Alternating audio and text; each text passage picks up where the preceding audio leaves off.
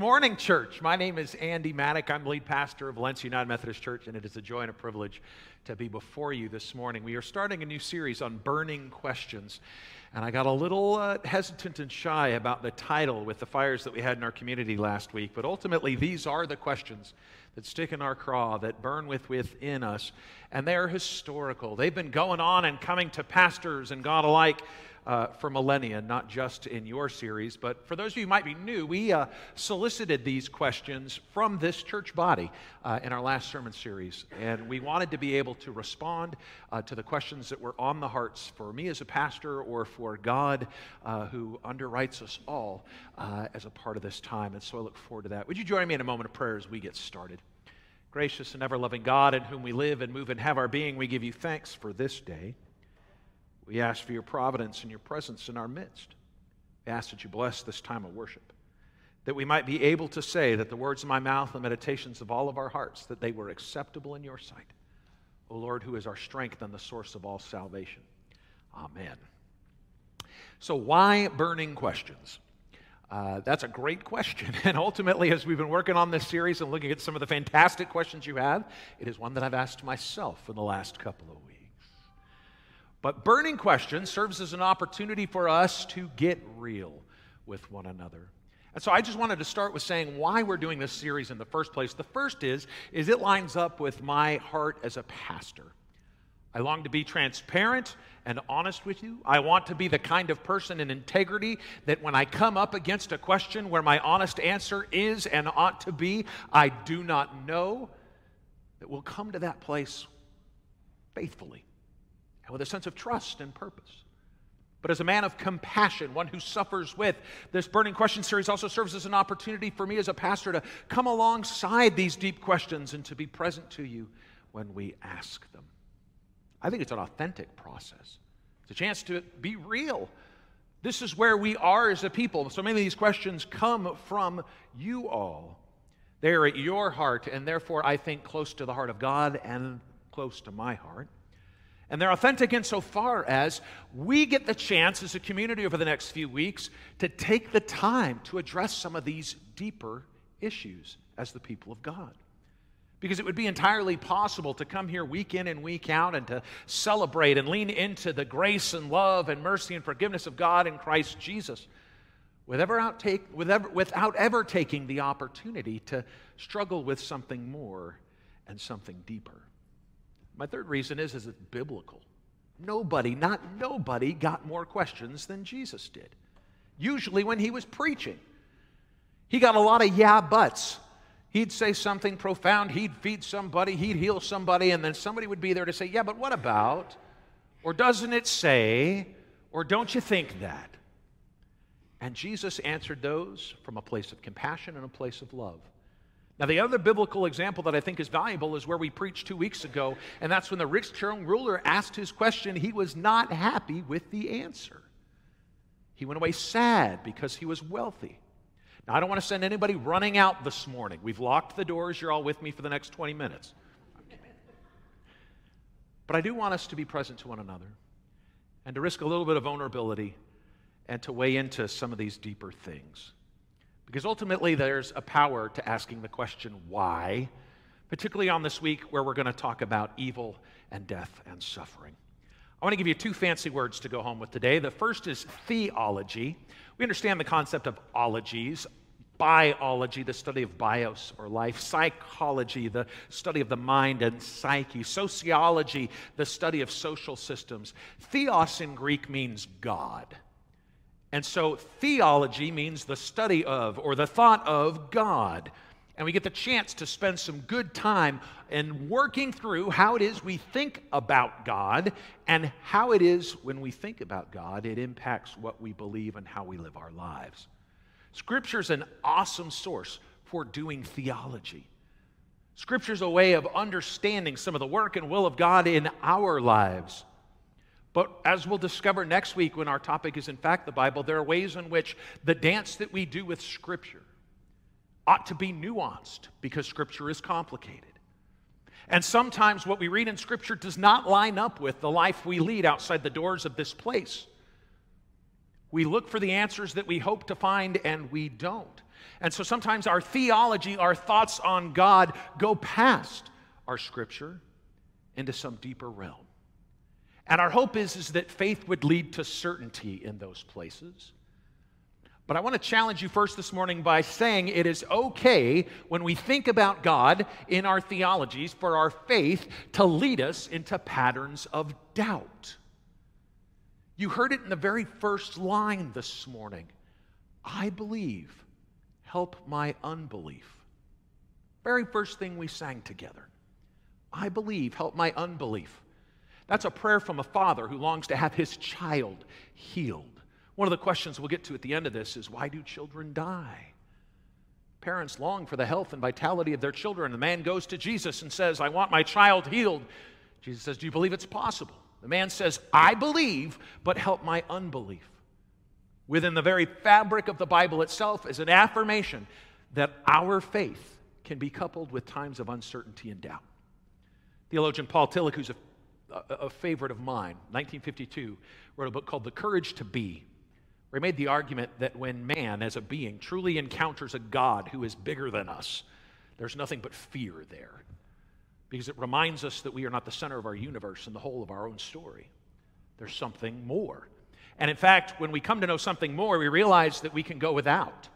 And so Tillich argues that when we talk about death and suffering and dying, faith will always lead not to certainty, but to speculation and concern.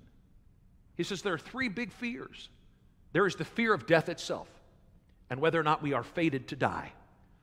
I stand before you today as a mortal man. There will come a day when Andy is not. I'm not afraid of that statement. There are some ways I could go out which terrify me, but ultimately, our first fear is of death. The second fear we have is one of meaninglessness. Yes, we know we're going to die, but what if on that day we find out that our life had absolutely no meaning? What happens after I'm gone? Have I left my mark? Have I done something of substance? Will people remember me? Will people remember me for good or for bad? The fear of death, the fear of meaning. And then he says the third one is the fear of consequence. If God has something to say about how we ought to live our lives, what happens when we come to that end of our story and we realize that we haven't done all that we should? or probably more convicting, all that we could have done.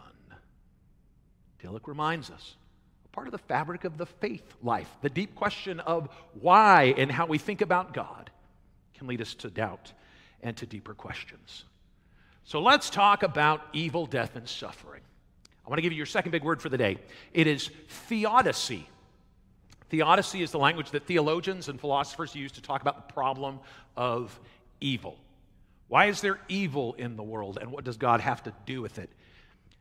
This fancy word convicts me because I don't think it's terribly fair. Let me tell you why. Theos, we just talked about. Theos means God.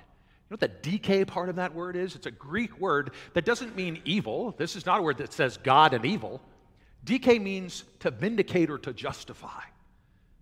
Because for thousands of years, good, well meaning people, theologians who think about God, who've tried to say, well, if evil exists, we have to justify or vindicate God's part in that. As a way of suggesting in the word itself that there is a tension between the goodness of God and the evilness and brokenness of the world that surrounds us.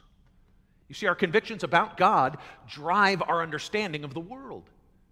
Philosophers and theologians put it this way if God is all powerful, all knowing, and all loving, why then do bad things happen? What a fascinating question. You know, the Book of Mormon puts it better. That musical that has a line in it where the, the lead character sings, Why do bad things happen? But more importantly, why do bad things happen to me? So I'll ask it this way if God loves me and God knows me and God has a plan for my life and God can do things for me, why do bad things happen to me? Or why do I choose to do bad things? I wish it was that simple and that black and white. If we could distill an answer, we could all go home. But these are questions that we've been wrestling with for thousands of years as a people in relationship to God. And the simple truth, and even our scriptures confess it, is, is one of the simple facts is that people can experience the same thing in very different ways. The Old Testament historical example is that every great conquering and the establishment of the people of Israel comes at the expense of a conquered people in the land of Canaan. Every time the psalmist gives praise to God for conquering enemies, there are winners and losers in that dynamic, and they experience the same battle very differently. I'll give it to you a little more local. How many of you are grateful that we got some rain? How many of you are grateful that it's not 111 degrees outside when we leave church today? Amen. We have a spirit of gratitude for the changing weather in our system. You know who doesn't? The people of Sonora in Mexico. Hundreds of people evacuated and homes destroyed as Hurricane Kay made its way onto the Baja Peninsula. That's the same weather system that drives the people of Valencia to say, Oh, it is so good to walk out, even though it does crazy things with my hair when it's this humid. We all experience the world through the lens of our personal experience. And so, one of the things that happens is if God is these things loving, knowing, powerful, and God is not acting in a way that we might expect, we run into what's called a paradox. Paradox is a fun word. It literally means a conflicting uh, or impossible combination of ideas, right? We tend to think of it as like jumbo shrimp. Forget about that. Somebody asked the right question in our Burning Questions series What can God not do? That's a philosophical question that philosophers have been teasing out for hundreds of years. Oftentimes they'll ask it this way If God is all powerful and can make anything, can God make a rock that God cannot lift? Oh, man. The wheels start turning, the steam comes out of the ears. If God could make anything, can God make a stone that God cannot lift? If the answer is yes, God has the ability to make a stone that heavy, then you've limited God's physical ability to lift that rock. If you say no, God can't make a stone that God can't lift because God is strong enough to lift any good thing, and you say, well, aha, gotcha. Because you just told me there's now something God cannot do a paradox, a grouping of contrasting ideas that cannot exist in the same place. See, paradoxes are good at shattering our boxes. I know God to be this, and yet this happened. And if they try to coexist, it's no different than stones God cannot lift. There's a tension in the human experience. And out of that tension, that, that struggle, that paradox, the history of theology and philosophy have come up with some very quick shorthand answers. One's a biblical one God created everything, and therefore God created evil. God has a plan, and therefore when bad things happen, that's a part of God's plan. That's an answer that some people give. That in the face of loss, in the face of grief, in the face of deep suffering, they will say, Praise be to God, there must be a lesson I am supposed to learn from this. That sense of God and causality, that God is making things happen, and if it is not God, maybe it is an evil one who competes with God as the devil, and it is the devil that does the bad things and God does the good. There's a problem and a tension for me. It becomes a paradox because I cannot look at the news that surrounds me and say that that young jogger who was raped and murdered by the name of Eliza Fletcher, that that was God's plan, that that happened to her. And when you go beyond just the scope of one story into the scale of things, you say, I cannot imagine that 9 11 was a part of God's plan for America for the people in the towers, for the people on the planes, for the first responders who gave of themselves. How is that a part of what God has set into motion or God has made to have happen? Second answer from history comes from the New Testament. It's rooted in the idea of the old, yes, but Paul articulated it in Romans 5, and it's all, everybody, has sinned and fallen short of the glory of God. And if we've all sinned and we all choose a path that puts us at distance from God's plan for creation, then no wonder bad things continue to happen to us. Now, that allows for a catch all for some of the problems we have, right? Why does Eliza die? Because of the sin of another. Why do the World Trade Towers fall? Because of the sins of the few. And yet, within that system, we rise up with some paradoxical questions that just don't satisfy me Maybe they do you, but they do not me. If God loves and cares for us, why does God allow that to happen? Or if you're a biblical literalist in a more substantive way, why then is that tree in the Garden of Good and Evil in the first place? If God does not want brokenness, sinfulness, why is there the capacity for it? Some other answers. St. Augustine from the early church said it's a problem of free will. Yes, we're given freedom, and that freedom is initially to choose good or bad, rather than Paul's sense that all have sinned and fallen short of the glory of God. We have a human freedom, and that human freedom often leads us astray. And then there are some bizarre philosophical ones as well. One that says evil and suffering is necessary. Because if there wasn't evil, we wouldn't know good. If there wasn't suffering, we wouldn't know comfort. If there wasn't sorrow, we wouldn't know joy. And yet we see lived out time and time again a preponderance, a scale of suffering on the backs of those who have already suffered so much. There seems to be a severe disconnect there, and that all of the blessings seem to be reaped on those who are probably less than deserving. There are those who don't want to make it a deterministic thing at all. God has no part in it. It's simply causality, cause and effect, and consequence. Everything can be described as a response to something else in history that has brought us to this moment. It's fair, but it kind of pulls God out of the equation in that regard. The one that always kind of blows my mind is I was just had a minor in philosophy in college, but the one that always kind of blows my mind is this one. It says, no matter what you think about the problem of evil, here is the assurance that you should take.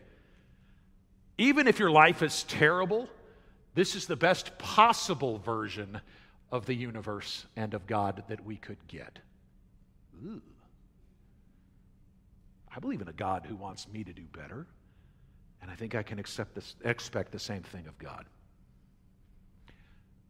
With these kind of before us, let's talk about me. My path has wandered me into my convictions, study, prayer, my experience of God, my wrestling with God and God's people. I lean on a couple of things. One is I'm a Methodist pretty much through and through. And our founder, John Wesley, relied heavily on an understanding of grace that said it was not just available to those who deserved it or who had earned it, but that grace was given to all, freely given. And there becomes a responsibility of the human individual and the freedom that God gives us to respond to that grace. But God's first gift, God's first act of love to each of us is freedom, including the freedom to turn our back on God completely. See, God could have fixed all of this if God had just created a system where we didn't have the ability to reject God. If we were all autonomous robots who did the right thing every time. But then the scope and the scale of that is such that we know that the right thing for me is not always the right thing for you. And so, what happens when the world comes into conflict again? Well, the whole system starts to fall apart. How do we preserve the integrity of that? By honoring that God has gifted us free will. With that freedom comes accountability and responsibility and consequence, but first and foremost, we are given free will. And then that requires a nuanced understanding of God. And I want to give you a little bit of that before I get to the last of your tough questions for this week. I believe in a God who is present with and who suffers with humanity. One of the things I liked about the 9 11 video at the beginning is it said that God cries with us. I believe in a malleable, changeable God who suffers with the human experience.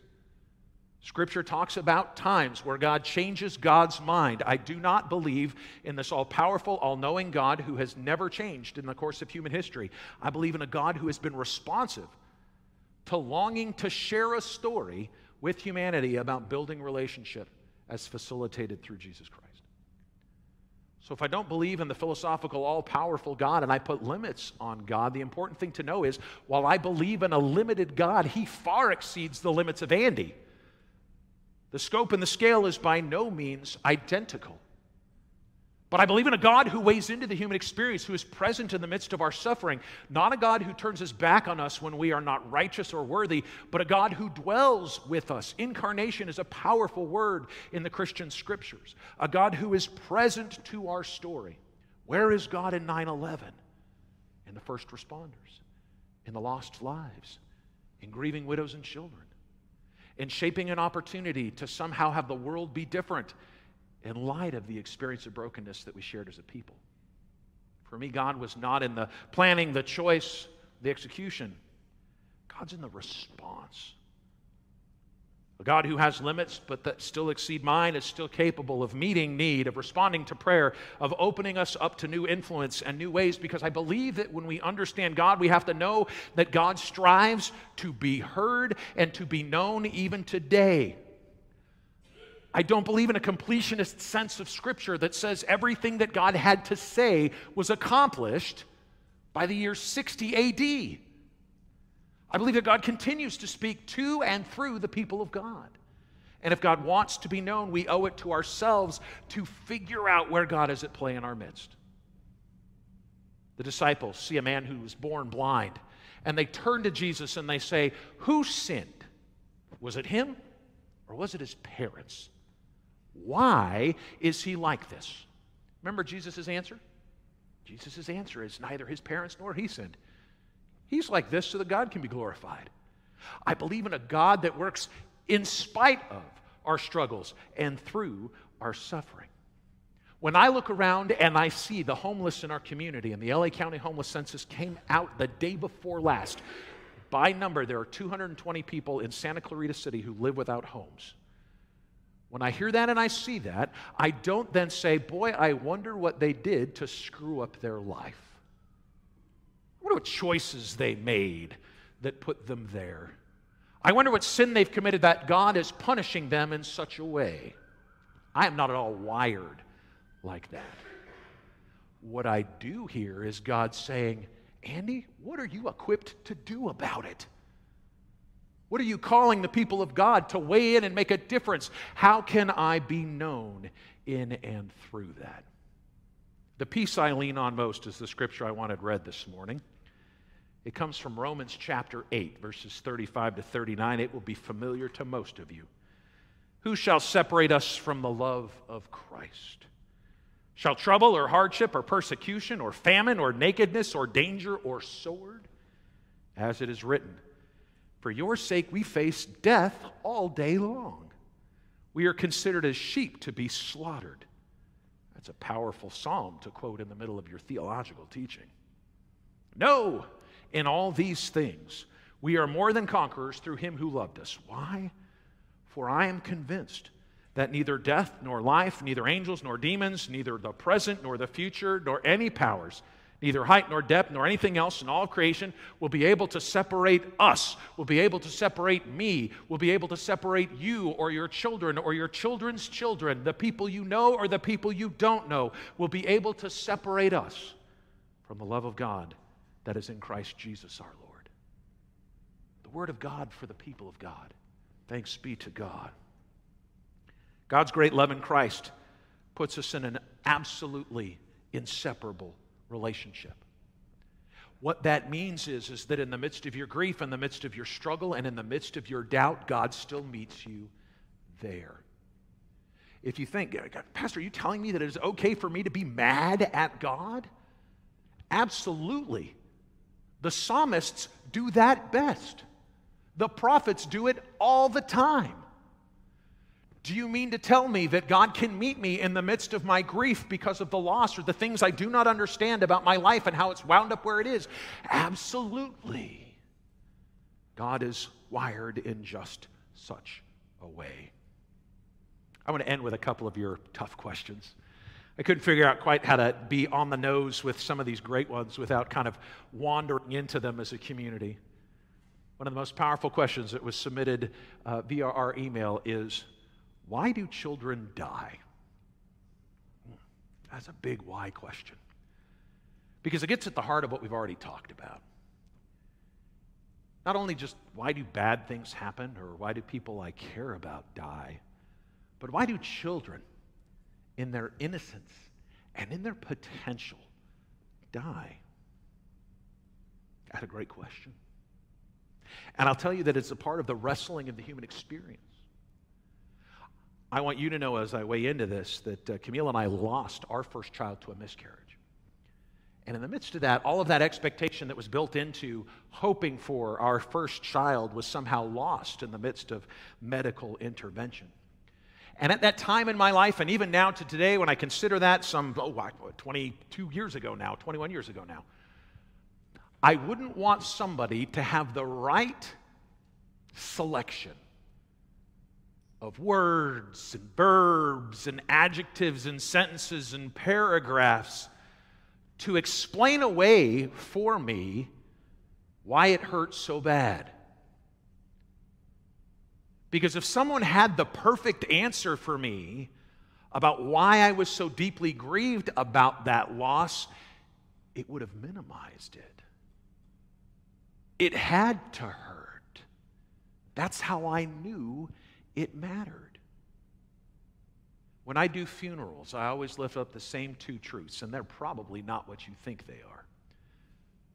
The first is that grief is not a competition. There are not medals that are given out. It's a collaborative community experience. And the second is this our grief, our mourning, our deep struggles with these questions about death and dying, that hurt is not because of death. Grief is not a function of loss. You might say, well, gosh, I'm thinking of my mom right now. I'm thinking of my, my, my beloved teacher. I'm, I'm thinking of a child I've lost or some tragedy. Are you mean to tell me that, that it, it doesn't hurt me because they have died? Absolutely. Absolutely, I'm telling you that.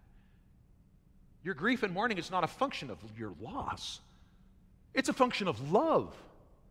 If you had not loved and connected with that other person, with that family member, with that story, it wouldn't mean a thing to you that they had died. Your pain is rooted in your experience of your relationship with them, of your deep and abiding love with them. That's what makes it count. Why does it hurt when children die? Why do children die? I don't have the perfect answer, but I know that when that happens, we should be grieved. And in the midst of that grief, we should look to do something better. If there are things that we can control and we do not, that is a sin of omission. If children are going to die because of hunger and homelessness, that sits on my shoulders and on yours.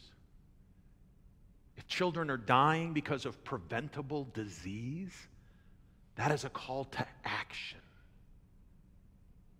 It should hurt when children die. And when our own children are taken from us, it should probably hurt the most. Second question If God ordains leaders, as it says in Romans 13, why do we have such terrible ones? Or more to the point, why do we get some of the worst examples from history? Your Pol Pots, your Hitlers, your Mussolinis, your Stalins. If God's in control of government, and Romans 13 says, God has appointed your leaders and you shall serve them with faithfulness because God has put them over you. One of the things that you will learn about Pastor Andy is that he has a strong dialogue with Pastor Paul. I have a high Christology. I have a mid range Paulology. Paul spends a lot of his time trying to contextualize the experience of a people of faith in this brand new thing called Christianity. Am I calling him wrong? No, but I do think that there's a nuanced dance you do with this. Do I think that all leaders were put into place by God? Heavens no. Heavens no. Because he goes on in Romans 13 to talk about the idea that they should then reflect the heart and will of God, and we've seen examples of that just trampled on throughout our human history. I think the worst leaders in our midst are propped up and put into place by systems of power that are fallen and sinful. They don't reflect the heart of God. And it becomes the work of each of us to unbind those structures and to try to undo the brokenness of those systems to allow God's purpose to reign. One more thought from the last great question from this week. It'll come up again uh, later in our series, but I wanted to touch on it today since we've talked so much about death. Do you believe our loved ones are looking down on us from heaven? What a great question. Because it's twofold, if you're being honest. The first part is, is are my beloved grandparents a part of that cloud of witnesses? Do they see me at my finest? Do the friends that I've lost cheer me on in life's hard points? Can I truly carry the message and the memory of someone that I have lost and loved forward with me into my journey and experience? Second part to that question is Can grandpa see me in the shower? Do my loved ones look down on me from heaven? I'm going to answer this one from a place of humility. I don't think my life, as fascinating as it is at times, is any of my beloved family members' favorite HD TV channel in eternity. If I truly believe the conviction that my loved ones have gone into the eternal and full experience of God in heaven, and they are now experiencing all of the promises that Scripture lift up and those we can't even imagine because it's something that exceeds our expectations and imagination. And they are having a full experience of God Almighty. Why would they care about what I'm making for lunch? Anybody feel like your life is that captivating? I don't. I don't. And you might think then, well, then do you despair that your loved ones aren't there to comfort you? No, because I believe in a God who cares deeply about me and cares deeply about you. We have the promise of the book of Hebrews that we are surrounded by a cloud of witnesses when we are running the race to which has been laid out before us. So, what I think is, happens is this it's a storyteller's nuance, but work with me for just a second. I imagine a God who's willing to go up to my dad's dad, George, and go, You ought to watch this, because he's about to impress you or who goes up to my mom's mom, Carol, and says, You need to watch this because Andy is hurting and he could use some of your strength. Do I think that the Spirit connects us beyond the binds of eternity and allows for that kind of engagement?